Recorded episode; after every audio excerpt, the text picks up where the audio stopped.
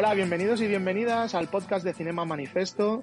Siguiendo con la senda empezada en el último programa, hoy volvemos a tener un nuevo episodio dedicado a las series, donde charlaremos de esos títulos que hemos podido disfrutar o sufrir durante este periodo de desconfinamiento. Así que para ello estamos aquí como siempre, un servidor, Carlos Fernández, eh, arroba charlierr2d2, y la jefa de todo esto, Inma Pilar, arroba rodasons, ¿qué tal? ¿Cómo estamos? Pues muy bien, muy bien. Aquí de serie en serie, de serie a, a una plataforma de una plataforma a otra y vamos saltando. bueno, hay que decir que estas charlas nacieron confinadas, eh, siguen de momento confinadas y a distancia, pero parece que poco a poco vamos a ver la luz y, podremos hacer las charlas en persona, ¿no? Sí, parece. Bueno, de hecho, se supone que, estamos en previa del primer. Bueno, esto ya no es que no es, es un cara a cara, es un ¿Cómo se, cómo se eh, llama este tipo de encuentros ahora? Es una reunión. No sé si se llamaría codo a codo o alguna cosa de estas. Sí. A mí no me des el codo, o sea, me puedes saludar con la mano y me doy por, por saludada, así saludada. Vale. vale, vale. Pues vamos a ello. A ver, aquí, como decía el señor Pacumbral, hemos venido a hablar de nuestros libros y de nuestras cosicas. Eh, así que vamos a ir comentando las diferentes series que hemos estado viendo eh, a excepción de las, bueno, que las que ya hablamos la otra vez, que no vamos a volver a entrar en la Conjura contra América, que creo que quedó claro que nos había gustado a los dos, y La Niña Invisible, que volviendo a escuchar yo ayer el podcast me di cuenta que empezamos muy tímidamente y le dimos bastante para el pelo. Pero bueno, yo estoy muy de acuerdo. Creo que quedó bastante claro nuestra opinión, pero bien. Sí, yo creo que al final no nos, nos cortamos y, y le metimos bastante caña. Yo creo que si escuchas el podcast parece que nos gustó también menos de lo que a lo mejor nos ha podido gustar, pero se ha quedado un poco así, sí. Pero bueno, tampoco creo que, es una serie que recomendemos en un futuro mucho. Mm, no, no sé. Ciertos masoquismos, algún completismo y casi poco más, sí. Sí, un poco más. Pues uh, para lo primero que podemos comentar es que ya que tenemos algún seguidor fiel, eh, podemos, nos ha llegado la petición vía Twitter, que os recomendamos que si nos queréis dejar comentarios, os recordamos que nos podéis dejar comentarios en Twitter. Eh, la usuaria, la usuaria uh, Virginia, eh, nos habló de una serie que tú has visto. Nos comentó una serie que tú has visto. Yo no, no tengo nada, no tengo datos sobre ella, eh, que ha sido Run. Así que cuéntanos tú, porque yo aquí no tengo nada que, aportar. Sí, a ver, ella nos, nos, preguntaba en plan de que a ver en qué parte nos poníamos, si en el producto interesante o puro ñordo, porque creo que la, mm, la serie se ha, dividido un poco en, en, esas dos opciones. Eh, bueno, es una serie que tenía, que se, que se esperaba bastante, bastante de ella. Es una serie de siete capítulos de unos 20, 25 minutos cada uno creada por Vicky Jones, que es colaboradora habitual de Phoebe Waller-Bridge, eh, la, creadora y actriz de, de Fleabag, eh, que aquí ejerce como productora ejecutiva y algo más, que no diremos qué. Y bueno, cuenta la historia de, de dos, de una expareja, un, un chico y una chica, que se hacen una, por así decirlo, esto típico de que haces cuando eres joven, de cuando tengamos 40 años y no estamos juntos, pues en este caso es algo parecido. En el caso de que uno escriba un mensaje con la palabra run, o sea, corre al otro y el otro conteste, se encontrarían, se encontrarán en, en una estación en Nueva York, en la estación Grand Central de Nueva York, y emprenderán un viaje por, por Estados Unidos, ¿vale? En plan, por recuperar ese tiempo perdido y volver a estar juntos y después de una semana, pues decidirán si se quedan juntos o no. Esto es un poco lo que cuenta la serie a lo largo de los siete capítulos, pero sí que es verdad que es una serie que después de ver los dos primeros, no saben muy bien cómo van a alargar esa situación eh, cinco capítulos más, ¿no?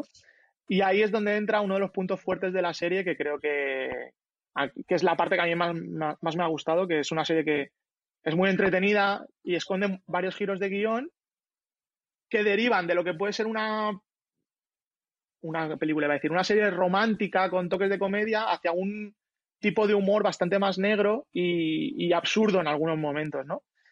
Ah, ¿Cuál es el problema que, se ha visto en, estas críticas que se le hacen?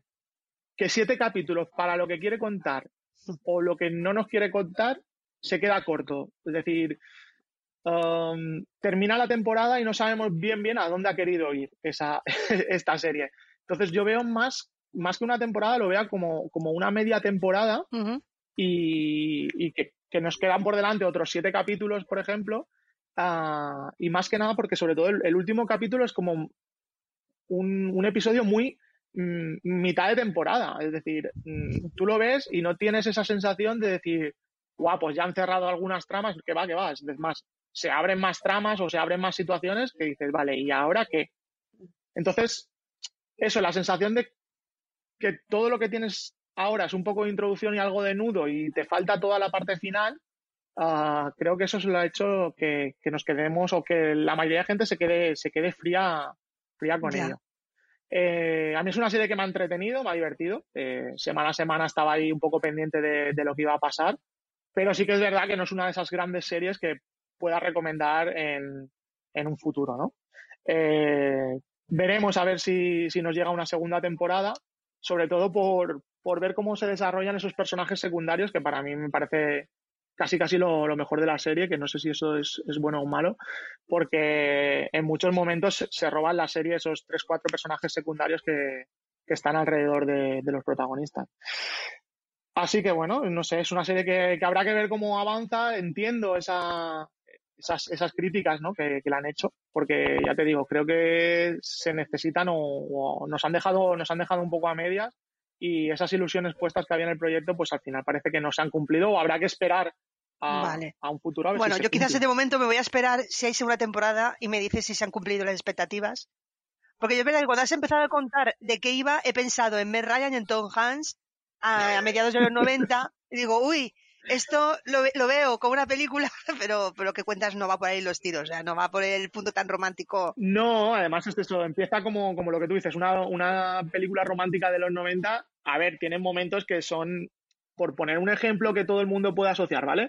Ese humor tipo de los Cohen, Vale. Que es como, ostras, que te quedas un poco chocante, pero luego te ríes y es como, uy, a lo mejor de esto no me tendría que estar riendo tanto y ese jugar con el humor absurdo también en situaciones que, que, o sea, que sale el absurdo de repente.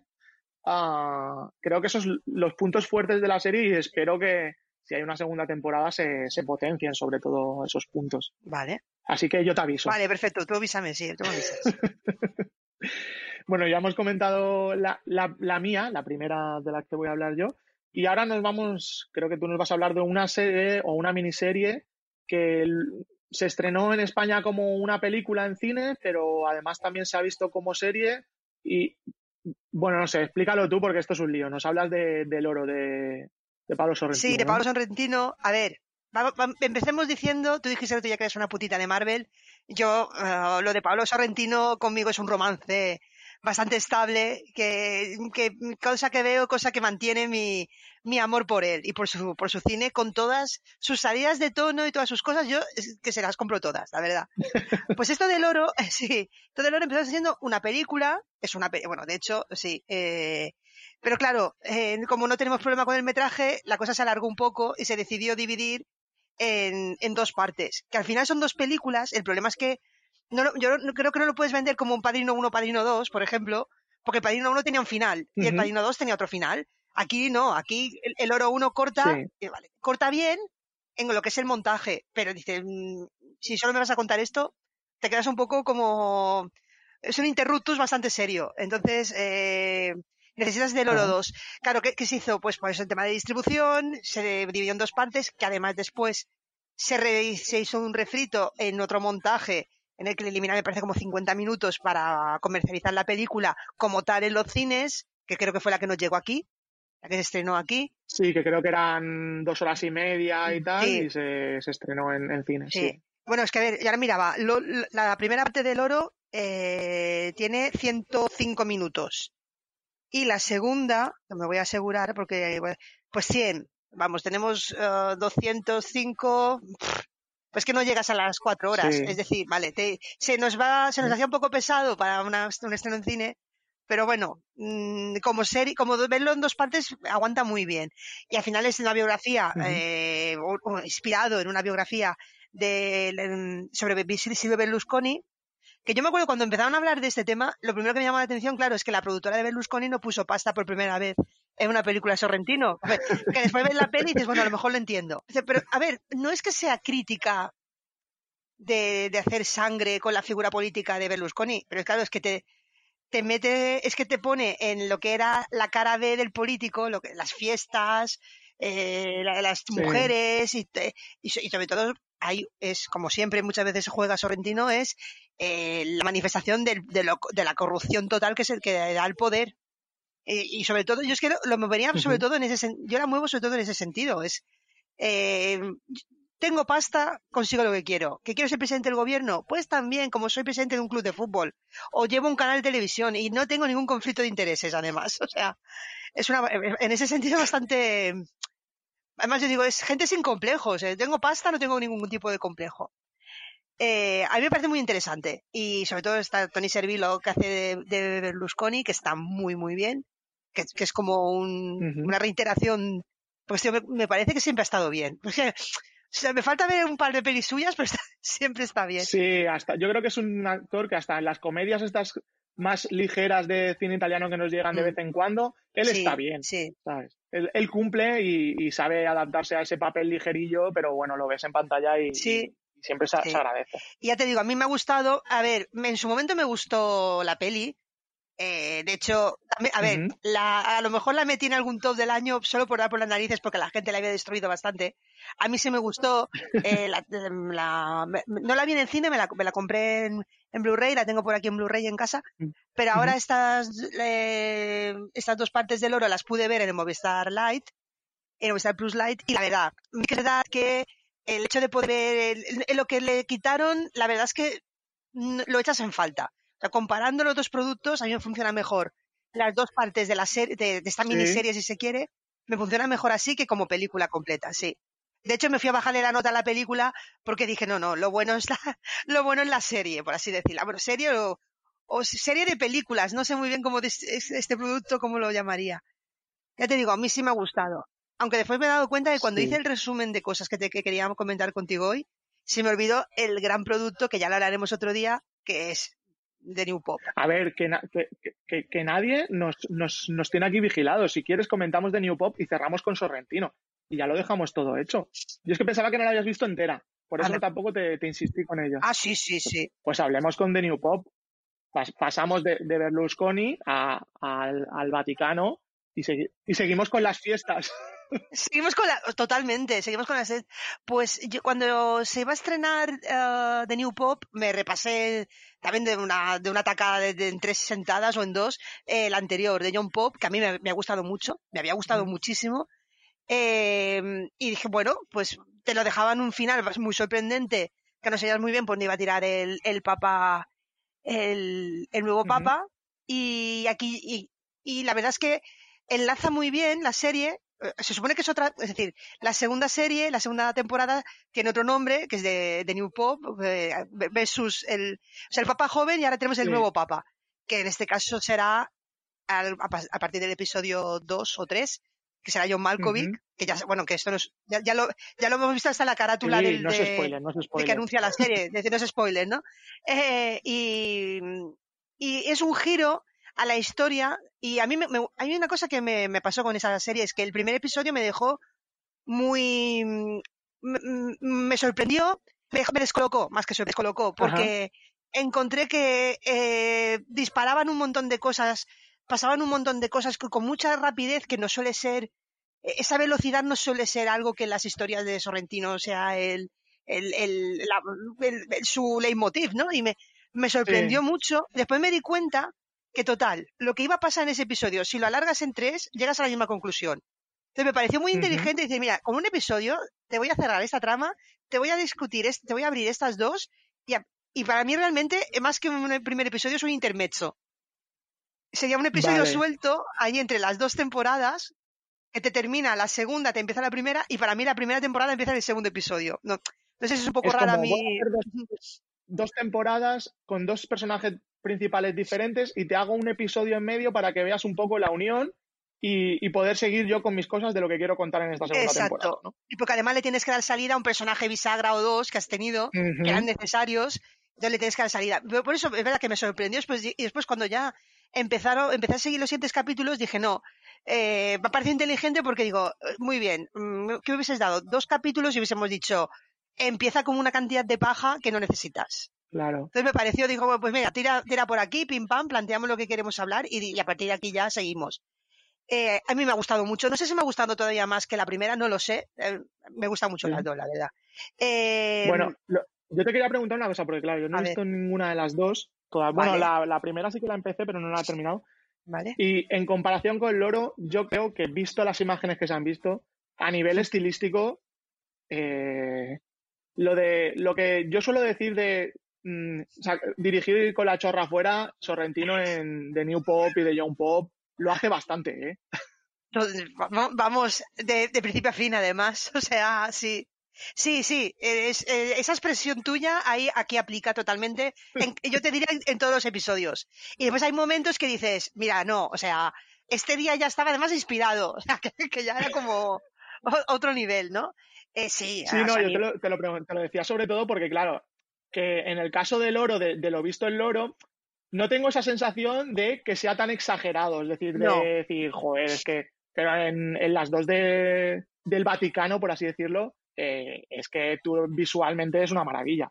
De lo que he podido ver, o sea, sin haberla visto entero, ¿eh? Sí, no, a ver, las series, a mí no me extraña que, que hubiese ese tiempo entre una temporada y la otra, porque a nivel de dirección artística eh, y de tema de decorados es una maravilla. Es una maravilla. Mm. Y estando muy bien todo el reparto de la primera temporada, aquí ya me parece que están todos a otro nivel.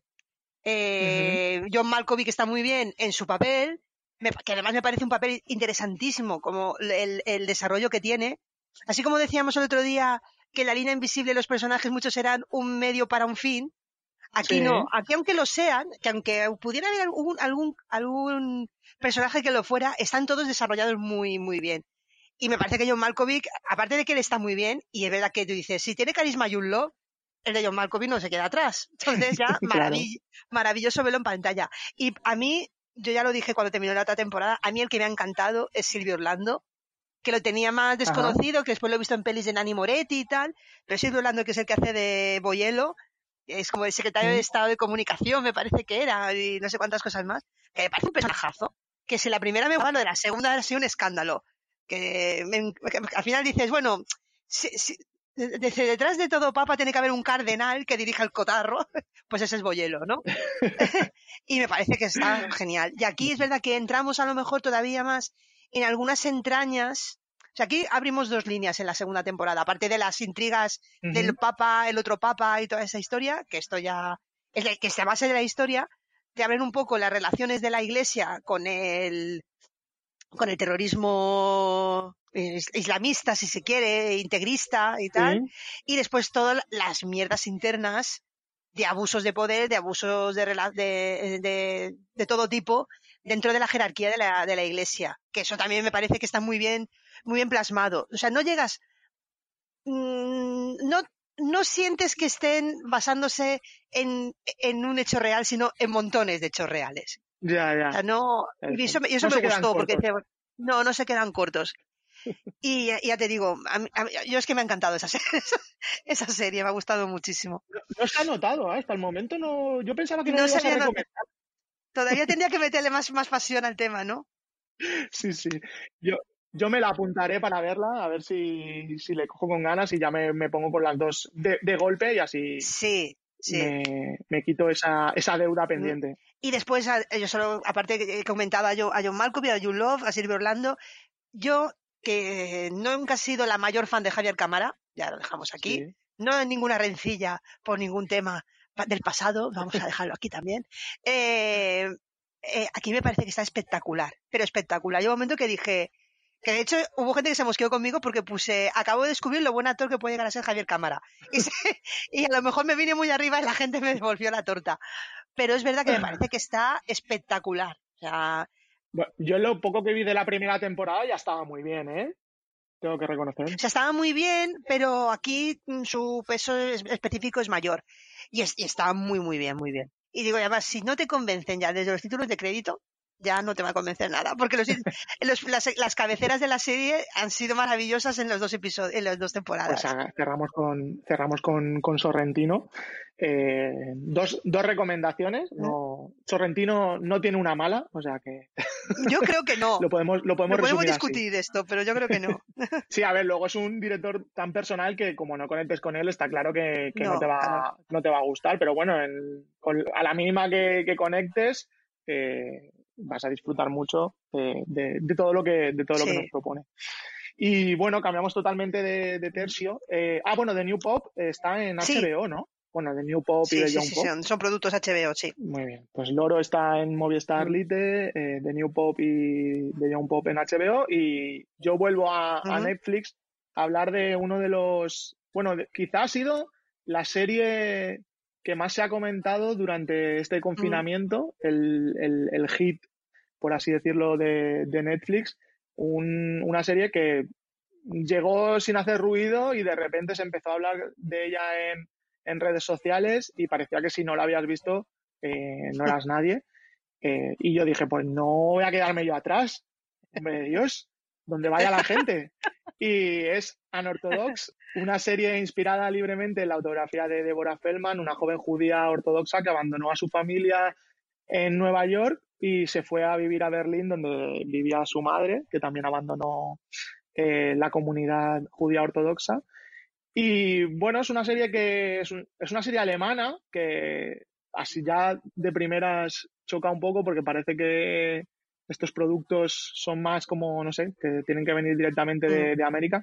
Y se nota en, en, en, su concepción, por así decirlo, o en su desarrollo ese, ese que es una serie europea, es decir, eh, toma bastante tiempo para construir eh, personajes y situaciones y, siendo una serie de, cuatro capítulos de 50 minutos, es decir, al final, si la hubiesen hecho en Estados Unidos, probablemente tuviesen hecho una película y de hora 45 y ahí se hubiese quedado, ¿no? Hubiese ido más, más al, meollo. Pero bueno, creo que en ese sentido hubiese perdido la serie es una serie que está hecha para el gran público, es decir, entiendo el, éxito que ha tenido. Tenemos por una parte ese, esa sociedad o, comunidad de, eh, judíos ortodoxos en, Estados Unidos que nos la cuentan un poco a, través de los flashbacks de la protagonista, que aquí sí que quiero destacar a, la actriz protagonista, que eh, se, llama Sira Haas. y por eso, por una parte te cuenta esa, cómo vivía ella en, dentro de esa comunidad en, el pasado antes de, escaparse. Y por otra, su llegada a Berlín, que para mí me parece la parte más interesante de la serie, que es como enfrentarte a, un mundo nuevo, ¿no? Algo que totalmente desconocías, porque estabas tan encerrada en, ese mundo que, que, lo otro no, no te llegaba desde el principio de la serie ves el, el, tipo de encierro que tiene, que tiene la protagonista con que eso, eso sí que me gustó mucho. El inicio de la serie son en los primeros 5 o 10 minutos mm, ya te muestran ese, encierro y, luego, claro, esa, esa libertad que consigue eh, en Berlín o cómo va descubriendo partes que, que hasta ese momento desconocía, me parece que es donde la película gana, gana enteros. Luego, creo que en ese, esa descripción de la sociedad judío ortodoxa eh, cae en bastantes, por decirlo de alguna manera, cosas que ya hemos visto. Es decir, mm, además en Netflix hay otro documental sobre, este, este, mismo tema en, de, los, de los judíos ortodoxos de, Brooklyn, creo que es, en, Nueva York. Como recomendación, casi, casi, eh, por, por, meterse un poco en, en este sentido, son, son historias de cuatro personajes que se salen de esa comunidad y las consecuencias de salirse, ¿no? Porque aquí nos quedamos un poco con la parte feliz de, conseguir la libertad, de conseguir escaparte, pero es todo como demasiado fácil. En ese sentido, por eso decía que a lo mejor el, ha llegado al, al, gran público porque no pone muchos problemas en ese sentido. Creo que si nos encontrásemos en esa situación, probablemente la situación del, del personaje protagonista sería, sería bastante más difícil, o, por lo que digo, porque en, el documental este que se puede ver en Netflix, las situaciones que se muestran. No, son, en ese sentido es un poco lo que hemos alguna vez hemos criticado por línea interna, digamos, de los productos Netflix como que te, llevan un poco a un feel good de cosas que tienen poco de feel good. Sí, sí, sí, totalmente. Luego hablaremos de, otra serie que también tiene eso, pero quizá la forma de enfocarlo desde el principio ya es, diferente y creo que, está mejor conseguido, ¿no? En este, en este sentido, ah, creo que el drama que tiene la situación eh, no se puede resolver o no, no cabría resolverlo tan alegremente, por decirlo de alguna forma, ¿no? Eh, pero bueno, la recomendaría sí, porque a lo mejor es una forma de, si no conoces estas sociedades o, por indagar un poco en, la situación de la, de la, protagonista y descubrir, pues, hasta qué punto puedes sentirte encerrada en, tu propio mundo, por así decirlo. Eh, creo que es una serie interesante, se ve fácil, ya digo, son cuatro capítulos de 50 minutos, es decir, que te pones y en una tarde la has visto. Y, para pasar el ratillo eh, está bastante vale. bien. Pues yo aquí tengo que decir que no soy nadie porque no me he acercado a ella todavía. O sea, no, he sido nadie durante el confinamiento porque no he visto no he visto Unorthodox, así que bueno, a ver, es lo que te digo, se deja ver, no tampoco es que viendo, viendo lo que has visto, no, es decir, viendo lo que has visto, creo que eh, no pierdes gran cosa porque has visto grandes series. que, creo, que creo que no es el caso de la que vas a hablar ahora. no, a ver, a ver, eso cuando ya vienen las cosas, cuando empiezas a ver la publicidad de ciertas series y vienen, dicen, del, del creador de la casa de papel, dices, bueno, a ver, que yo la casa de papel no he pasado del capítulo 3 de la primera temporada, eso tengo que decir, pero dices, bueno, el planteamiento puede ser interesante. Además está rodada aparte en Mallorca y en Ibiza. A ver, por favor. Eh, vamos a ver qué es esto. Esto se llama Wild Lines y de repente desaparece dentro de la dentro de la plataforma. No hay publicidad porque ha habido muy poca publicidad. Y yo creo que ha sido la gente por curiosidad que al final yo cada semana le he ido viendo entre las entre las 10 más vistas de Netflix. Que a mí también me gustaría saber, a veces dice, ¿quién anima ese, ese, ese top? Pero bueno, gente, bueno, ¿quién anima ese top? Gente como yo, que empieza una serie y dice, esto es un desastre, pero se queda hasta el final. Y se ve los 10 episodios y ya te da igual que salga Mallorca, que no salga Mallorca, que el paseo marítimo de Palma sea parte de Ibiza, te da igual. Te da igual porque eh, yo creo que hay un momento que dices, mira, esto tan increíble que precisamente porque es increíble tengo que continuar. Porque es porque si es increíble también es inesperado, ¿no? Y poco juegan esto. A ver, eh, es que eh, quería organizarme un poquito los pensamientos con Wildlife, pero como la serie es muy desordenada, pero tampoco hace falta que haga un esfuerzo yo. Más esfuerzo yo que la gente que la ha creado, ¿no? Eh, son 10 episodios eh, de una horita cada uno, no llega bien. Está, está muy bien en el sentido de qué bonitas playas, qué bonito ambiente. Pero a ver, la historia es bastante rocambolesca en el sentido. el resumen es que veintipico de años después de la desaparición de un chico de Manchester aparentemente por Ibiza o por España, no sé, no muy bien dónde, aparece su cuerpo y su hermana se convierte en una inspectora, pseudo inspectora, quiero saber cuál es la verdad, pero me da miedo averiguar la verdad, o sea, porque somos personajes con un pasado muy cargado de problemas, un padre policía que no tiene muy claro a quién está defendiendo, si a su hija, si a su hijo, a nadie, no, o sea, la, verdad es que los personajes se van matizando sobre la marcha. vamos a decirlo, vamos a decirlo así. Y claro, esta gente llega y, te encuentras con una sociedad de, de puro vicio, de, de, traficantes, constructores de casinos, o sea, todo junto.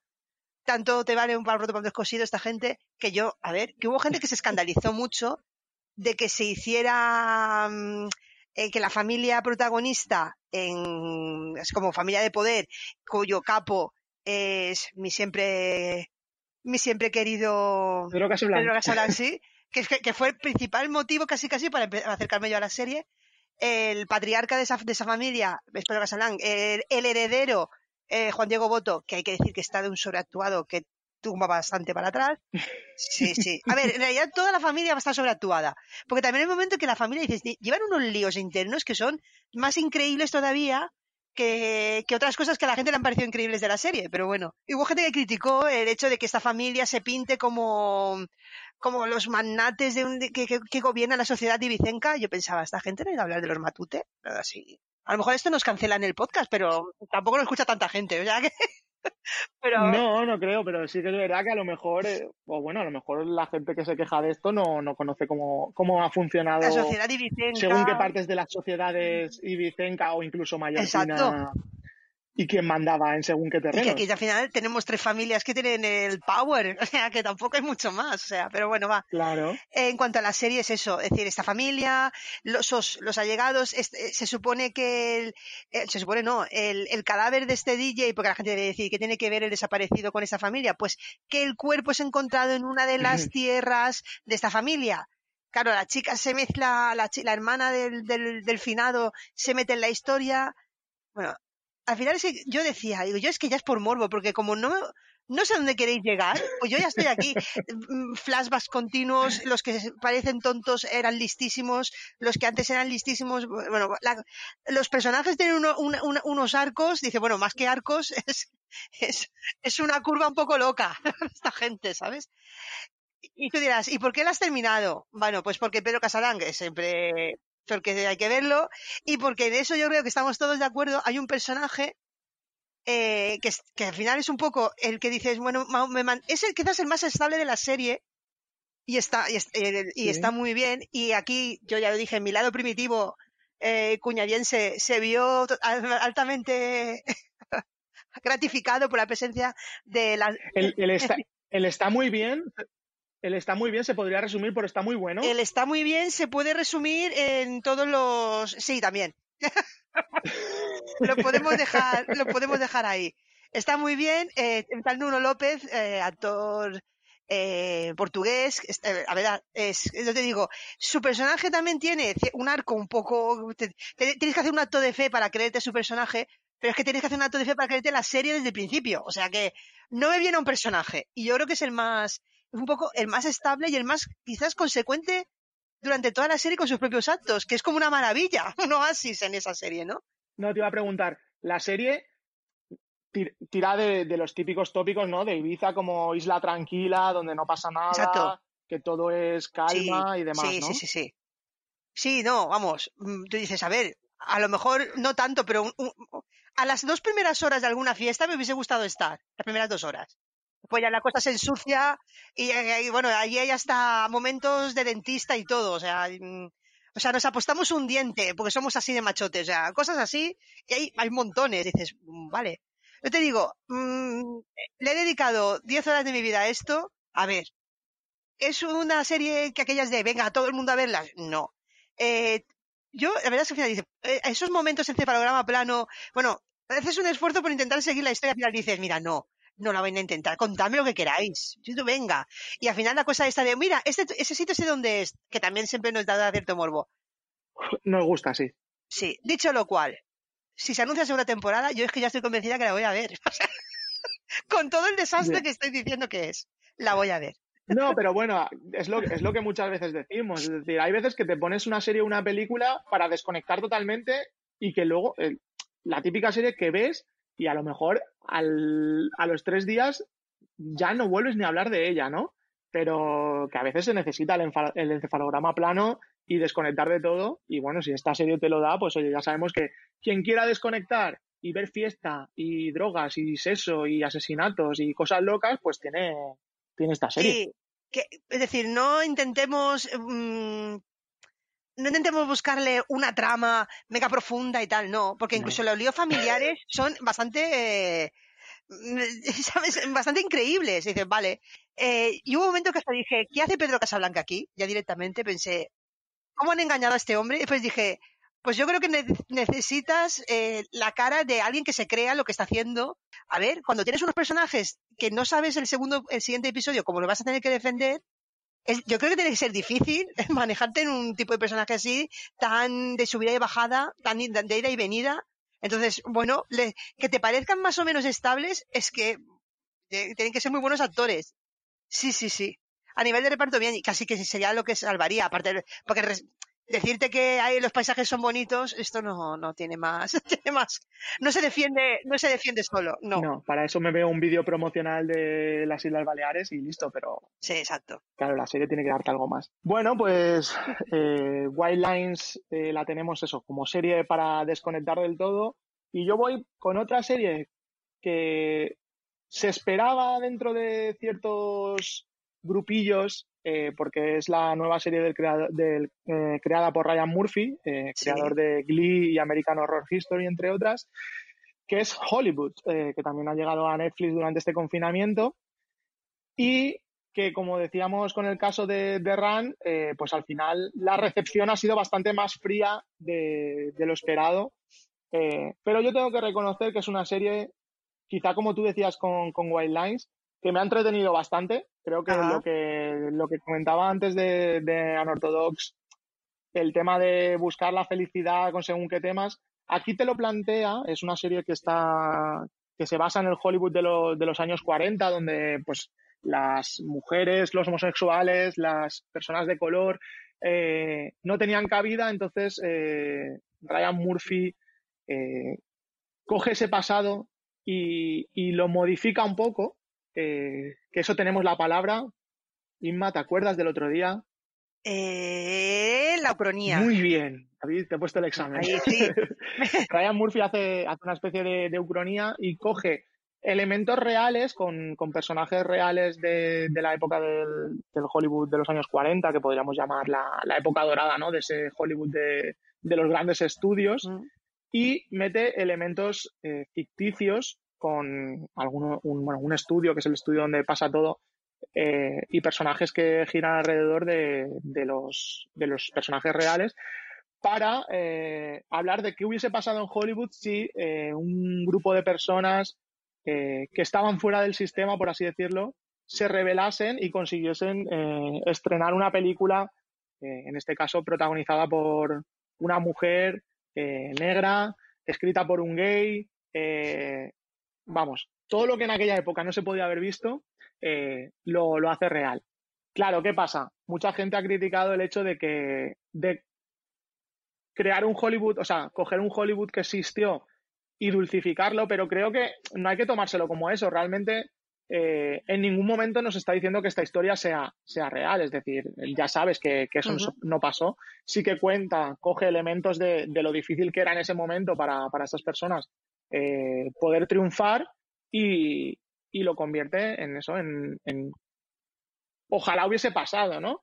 Eh, la serie es una serie que, que no tiene mm, mucho drama, es decir, es una serie que muy sencillita de ver, muy fácil de ver, eh, los dramas no son de estos de wow, vaya dramón ahora, sino que es una serie muy ligera. En ese sentido, creo que,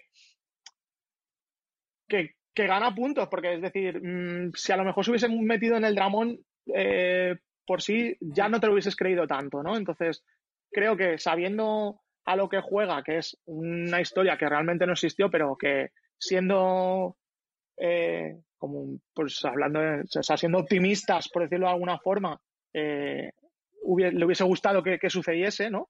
Para quizá evitar los problemas que todavía se tienen hoy en día con, con bueno, pues lo estamos viendo a día de hoy con el tema del racismo o el papel de la mujer dentro, dentro de Hollywood, eh, pues quizá en ese sentido, eh, si se hubiese solucionado en los años 40 no estaríamos en la situación que estamos, mm. que estamos ahora.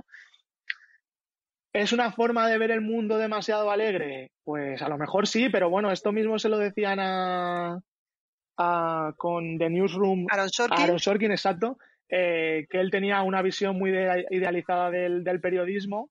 Eh, bueno, en este sentido, eh, Ryan Murphy tiene una versión muy idealizada de lo que fue Hollywood de los 40. No lo creo, porque realmente construye una historia de lo que le hubiese gustado que, hubiese sido o, o, de lo que podría haber sido, ¿no? Por eso digo que en ese sentido, a mí la serie me gusta, me entretiene. La recreación de ese Hollywood de los años 40 es, espectacular. Y bueno, que además creo que es una época, esta del Hollywood de, los grandes estudios, que a todos los aficionados del, al cine, pues es una, nos interesa, ¿no? Y siempre nos ha, nos ha llamado la atención, pues eso, las, las grandes figuras, las grandes actrices y demás que se movían en esos años 40 40 o 50. Así que bueno, es una serie que ya digo, ha levantado cierta polémica. Eh, se ha recogido, bueno, las críticas son Michi Mitch, como decimos por aquí, eh, pero yo tengo que decir que, me ha gustado, me lo he pasado muy bien y bueno, veremos si, si hay segunda temporada o no, porque realmente acaba bastante, bastante cerrada. y, podría acabar así, o sea, no, sería necesario una segunda temporada. Pero bueno, si quisiesen indagar en ese, en ese mundo, pues hay, hay posibilidades, hay caminos, así que bueno, veremos qué hace, qué hace Netflix con ella. Yo, de momento, la recomiendo. Vale. Si tuviese que elegir entre esta y Unorthodox, ¿por cuál empiezo? Para organizarme. Porque piensa que yo todavía estoy con el primer episodio de The Wire, quiero decir. ¿Sabes? pues yo te diría que con, que con Hollywood. Es una serie que te lo vas a pasar bien y además eso, ver el mundillo y la recreación de ese Hollywood de los 40 no sé, a mí como aficionado al cine me gusta, ¿sabes? Y, ese funcionamiento de, cómo funcionan, de, los estudios, los rodajes que también se ven, eh, es entretenido y luego la, serie tiene, tiene puntos bastante graciosos. Mm. Así que yo creo que te lo pasarás mejor con, mm, con Hollywood. Vale. Y si tengo que tirar por Hollywood o por la que creo que es la que a ti te ha gustado más en todo este confinamiento, por las reacciones que he visto en redes sociales, que es la, siguiente, que no vamos a salir de Netflix, por lo que veo. Eh, no, no salimos de Netflix. Si tengo que elegir entre Hollywood y The Last Dance, que es la que vamos a comentar ahora, The Last Dance, ¿no? A ver, claro, yo es que recomendaría The Last Dance, pero ahí entra un factor nostalgia. Nostalgia de Michael Jordan. Sobre mi juventud. nostalgia Michael Jordan y sobre la juventud que, es bastante importante.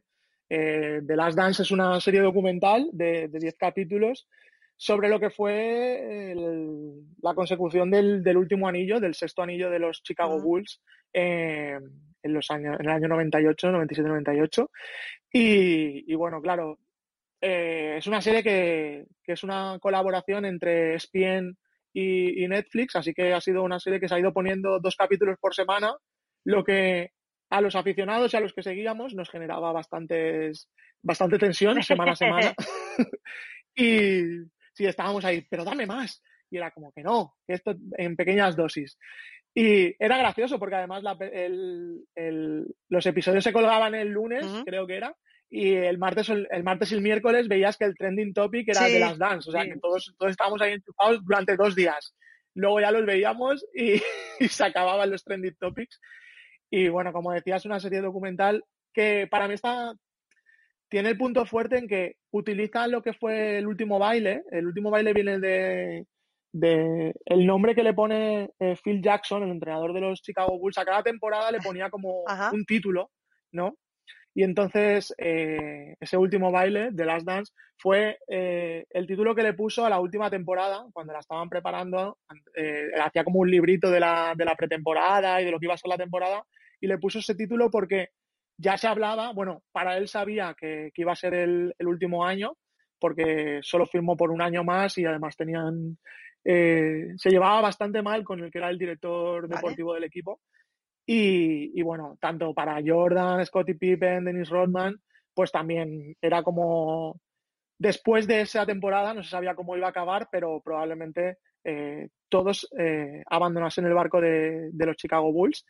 Y bueno, tiene ese título que se le ha puesto a la, a la serie y se utiliza esa última temporada para hablar del que probablemente sea el mejor equipo de la NBA o el más icónico, por decirlo de alguna forma, que fueron esos Chicago Bulls de, de Michael Jordan, desde los años 90, desde el principio de los, bueno, finales de los 80, porque al final, eh, mediante flashbacks y demás, utiliza mm, cosas puntuales que pasaron en, en, esa última temporada para contarnos, pues, eh, la historia de, Michael Jordan desde chavalín. También utiliza un capítulo para contar la historia de Dennis Rodman, de y de Phil Jackson. Eso te iba a decir. Han nombrado a cuatro nombres que incluso alguien bastante alejado de... Es decir, que George Basket es bastante puntual mi acercamiento, más allá de, de lo que mm. haga el señor Sergi y cosas así. Eh, la NBA me interesa, me interesa a nivel de saber quién ha ganado y ver algún partido, pero no soy de levantarme de madrugada para ver partidos de, bueno, es que de madrugada solo me levanto a ver los Oscars, básicamente. Tampoco hay que esforzar. Pero claro, Dennis Rodman, eh, eh, Scottie Pippen, Michael Jordan, por supuesto, Phil incluso Phil Jackson. Joder, es que eso con esto ya lo han vendido. Sí, además es lo, lo, que te, lo que te digo. Está guay porque además, siendo Michael Jordan eh, la figura central, está claro que es mm, eh, todo gira en torno a él, eh, hay capítulos que se dedican a, otras eh, personas como eh, Phil Jackson, Scottie Pippen, Dennis Rodman, incluso Steve Kerr, que ahora es entrenador de los, de los Golden State Warriors. Em, y claro, el hecho de que se dedique también a otros personajes que fueron importantes dentro del éxito que fue conseguir los seis anillos, que además se, consiguieron de, de, tres en tres, hicieron dos hat tricks, casi seguidos, con un, con un par de años en, medio, pues claro, eh, te permite darle mucha más profundidad al, documental, porque claro, cualquiera que te diga y te diga, bueno, son 10 capítulos de una hora casi, cada uno, sobre esto. Y en un principio puede parecer que, que, se, que se alargue, pero no, no, ya te digo, como al final vuelven al pasado, tenemos el, un capítulo casi entero dedicado al Dream Team de, o sea, la selección americana que jugó en Barcelona en los Juegos Olímpicos. Eh, tenemos un capítulo dedicado a los problemas del, juego que tuvo Michael Jordan también, con toda la, polémica que se generó a su alrededor. Es decir, es un documental que podría haber sido eh, mucho más blanco, por así decirlo, de lo que es. Es decir, muestra bastantes partes eh, grises, oscuras de, todo lo que envolvió a esos Bulls está, está muy bien que no se quede en qué grandes fueron y lo bien que fueron todos, sino que eh, ponga cosas polémicas. Luces y sombras. Exacto, sí. Además, eh, hablan de Michael Jordan, pues como lo que fue, es como quizá el mejor jugador de, baloncesto que ha habido. Pero por, por, otra parte, eh, en, un, en, uno de los capítulos, que además tiene uno de los momentos de piel de gallina, ¿no? Que, se ve reconocer a, Michael Jordan, que la presión que él ejercía sobre el resto de, jugadores le llevaban a, o sea, la, percepción que tenían los otros jugadores de Michael Jordan es que no era buena persona, es decir, que era tan exigente con sus propios compañeros y, que solo quería ganar, ganar y ganar, que eh, se, le, se, le, veía como, se llega a decir, ¿no? Como una mala persona. Y claro, esto se lo comentan a Michael Jordan y, él eh, se llega a derrumbar eh, en el momento en que él dice que él lo hacía porque si él quería ganar, la única forma que él vería de ganar es como siendo un, deporte grupal, es exigiéndole a los otros lo que él se exigía. Claro, él se exigía mucho que para una persona normal, a lo mejor, o para otro jugador, era excesivo, ¿no? Entonces, tiene muchos, muchos puntos eh, muy interesantes este, eh, esta serie. Y, bueno, ya te digo, no es solo el hecho de que la serie esté muy bien montada, muy bien contada, sino además de que juega con unos, eh, unos elementos de, nostalgia y de admiración hacia la figura de, Michael Jordan y todo lo que y todo lo que englobaba a su alrededor que, que creo que le hace ganar puntos. Y bueno, creo que es el otro día Cristian Leal puso un tuit que, al que yo me lancé a retuitear de, cabeza, que fue que ojalá Criterion lanzase The Last Dance en, Blu-ray. ya os leí. haremos presión. ya os leí. haremos presión, mandaremos un change.org o lo que haga falta. falta. Porque, sí, sí. Ya digo, a nivel de, factura, de montaje y demás, es una serie que, que, está muy bien hecha y que puede llegar incluso a interesar a personas que como, como tú dices, ¿no? Que tienen esos nombres en la cabeza porque los han escuchado, porque yo creo que en los años 90 eh, era imposible, aunque no te gustase el baloncesto o no estés, mm. no haber escuchado el nombre de, Michael Jordan. Además, hay una, una afirmación por parte del que era responsable de la NBA en aquel momento, que la NBA se veía en, en, no sé si eran 80 países antes de la llegada de Michael Jordan y después de su llegada se veía en el mundo entero. Entonces, eh, la figura de Michael Jordan, no solo como jugador, sino como mm, icono pop, lo, definiría así, ¿no? De lo que fue una época, eh, también queda reflejada y se ve, es decir, el crecimiento de aficionados por, la NBA, de tener de, de, pasar de pabellones vacíos a que hubiese reventa de entradas, eh, estadios de fútbol americanos convertidos en, en estadios para un partido de baloncesto, porque si no la gente no cabía para poderlo ver. O sea, eh, llega también a puntos que quizá eh, dentro, los que vivíamos en aquella época y más con la edad que teníamos, que yo era un chavalillo, eh, no habíamos visto y entonces verlo ahora también, también impresiona. Entonces sí, The Last Dance probablemente sea la serie que más he disfrutado en, este confinamiento y, bueno, está ahí en, Netflix para, para poder verla. Oye, una pregunta así indiscreta. ¿Y tú crees que sí al señor Michael Jordan con sus luces y con sus sombras, y, no sé si se llega a tocar su, tendencia política, porque la desconozco, no, ¿tú crees que si lo llamase su ministro de, de, Sanidad para mm, alertar a la población del COVID y tal, él asistiría o haría un me borro, aunque sea una figura pública? Pues es curioso porque en, un capítulo de la, de, la serie se habla de, la, de lo poco que se mojaba Michael Jordan en aquella época a nivel político Ah, y él habla de que mm, él no se veía eh, como, un, como un referente o que tuviese que llevar los. Eh, que tuviese que ser la imagen ¿no? de, una lucha, en, este caso de, la lucha racial. Eh, pero claro, hablando desde el presente, él ve que a lo mejor en ese momento se equivocaba. ¿Y cómo se ha demostrado eso? Sacando ahora con, con, todas las la, la, revuelta racial que hay en Estados Unidos, eh, ha sido el primero que se ha sumado a ah, ello. Quizá en el hecho de que si te llama un presidente de gobierno o un ministro para que seas también cabeza visible de, de, poner en marcha tu deporte, deberías, eh, si tu deporte te importa, eh, deberías estar presente, ¿no? Aunque no estés de acuerdo con, con lo que mueve ese, ese gobierno, al final no solo te está, te está pidiendo consejo para ver cómo puedes la llamada, a, poner en La llamada no la he interpretado como una llamada para pedir el voto para nadie. O sea, es un poco de vosotros sois figuras públicas, vamos a concienciar a la gente de que esto sigue, de que nos estamos desescalando, pero que el virus sigue en la calle. No sé, eh, lo dije. Digo, es que ha habido cierto capitán que me ha fallado profunda, profundamente. Esto pasa a lo mejor por creer eh, que el esto yo siempre recuerdo una entrevista que le hicieron al tío de, Rafa Nadal, a Tony Nadal, que él dijo que siempre había intentado eh, inculcarle a su sobrino que el jugar bien al tenis no te hacía mejor en nada. Es decir, le dijo, ser bueno jugando al tenis es como ser bueno jugando a la petanca. Es decir, no te hace ni mejor persona ni mejor nada. O sea, bueno, tú te dedicas a esto, tienes que ser lo mejor posible. Otros tienen, otra profesión, pues cada uno la suya.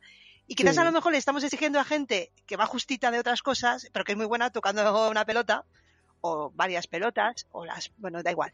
Eh, que a lo mejor le estamos pidiendo más, un esfuerzo que no dan.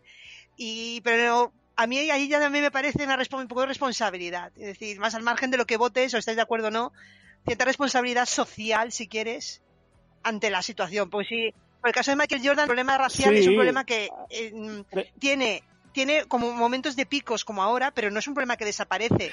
Sí. Bueno, ya está. He sido un poco una pullita que quería meter porque, bueno, al fin y al cabo es lo que lo que estamos viviendo ahora, o sea que... Lo que nos toca ahora, exacto. sí, exacto, sí, sí, es, algo en el que estamos y aunque hablemos de, series y de cine, eh, muchas veces están pegadas a la realidad y es lo que nos toca. Decir que, sí, que porque vemos el telediario, ¿no? Que seguimos viendo series y cine, pero vemos el telediario de vez en cuando, sí. Pues creo que por hoy mm, con este repasito. Lo podemos, lo podemos dejar aquí. Eh, yo creo que, por hacer un resumen, las recomendadas están claros que son eh, el dueto sorrentino, tanto de, Loro o bueno, aquí era Silvio y los otros, ¿no? O sea, él se llegó a traducir como. Pues Silvio y los otros, sí. Bueno, si hay que elegir algo, que se pongan con los papás, con las dos temporadas de los papás.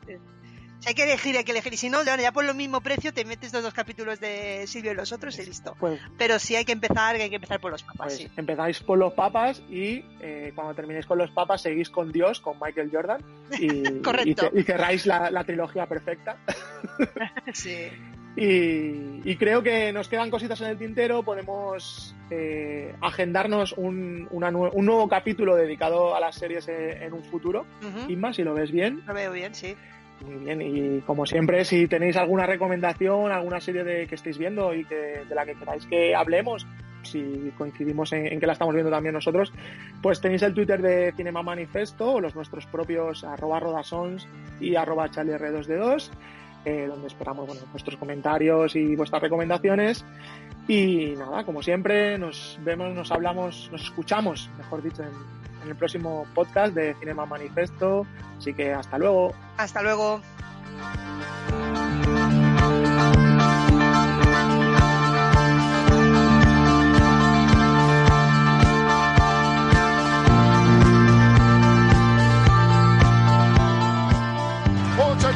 85 en el marcador, 35, 34, 33, 32 segundos. Balón para John Stockton. Con el balón.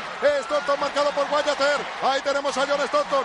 Stockton, vean ustedes el reloj. El reloj, los segundos que quedan. Balón para Calmalón, Calmalón, Calmalón. Jordan. Ha sido Jordan. La robó Jordan. Le ha robado Jordan. Le ha robado Jordan. Le ha robado Jordan. Le ha robado Jordan. Jordan, bienvenidos al vuelo número 23. Aerolínea Jordan, balón de Michael Jordan. Jordan. Oh. Jordan. Jordan. Es. Jordan. Canasta, canasta, canasta, canasta. Canasta de Michael. Me llamo Michael. Michael Jordan. Como James. James Bond. Este Jordan me suena.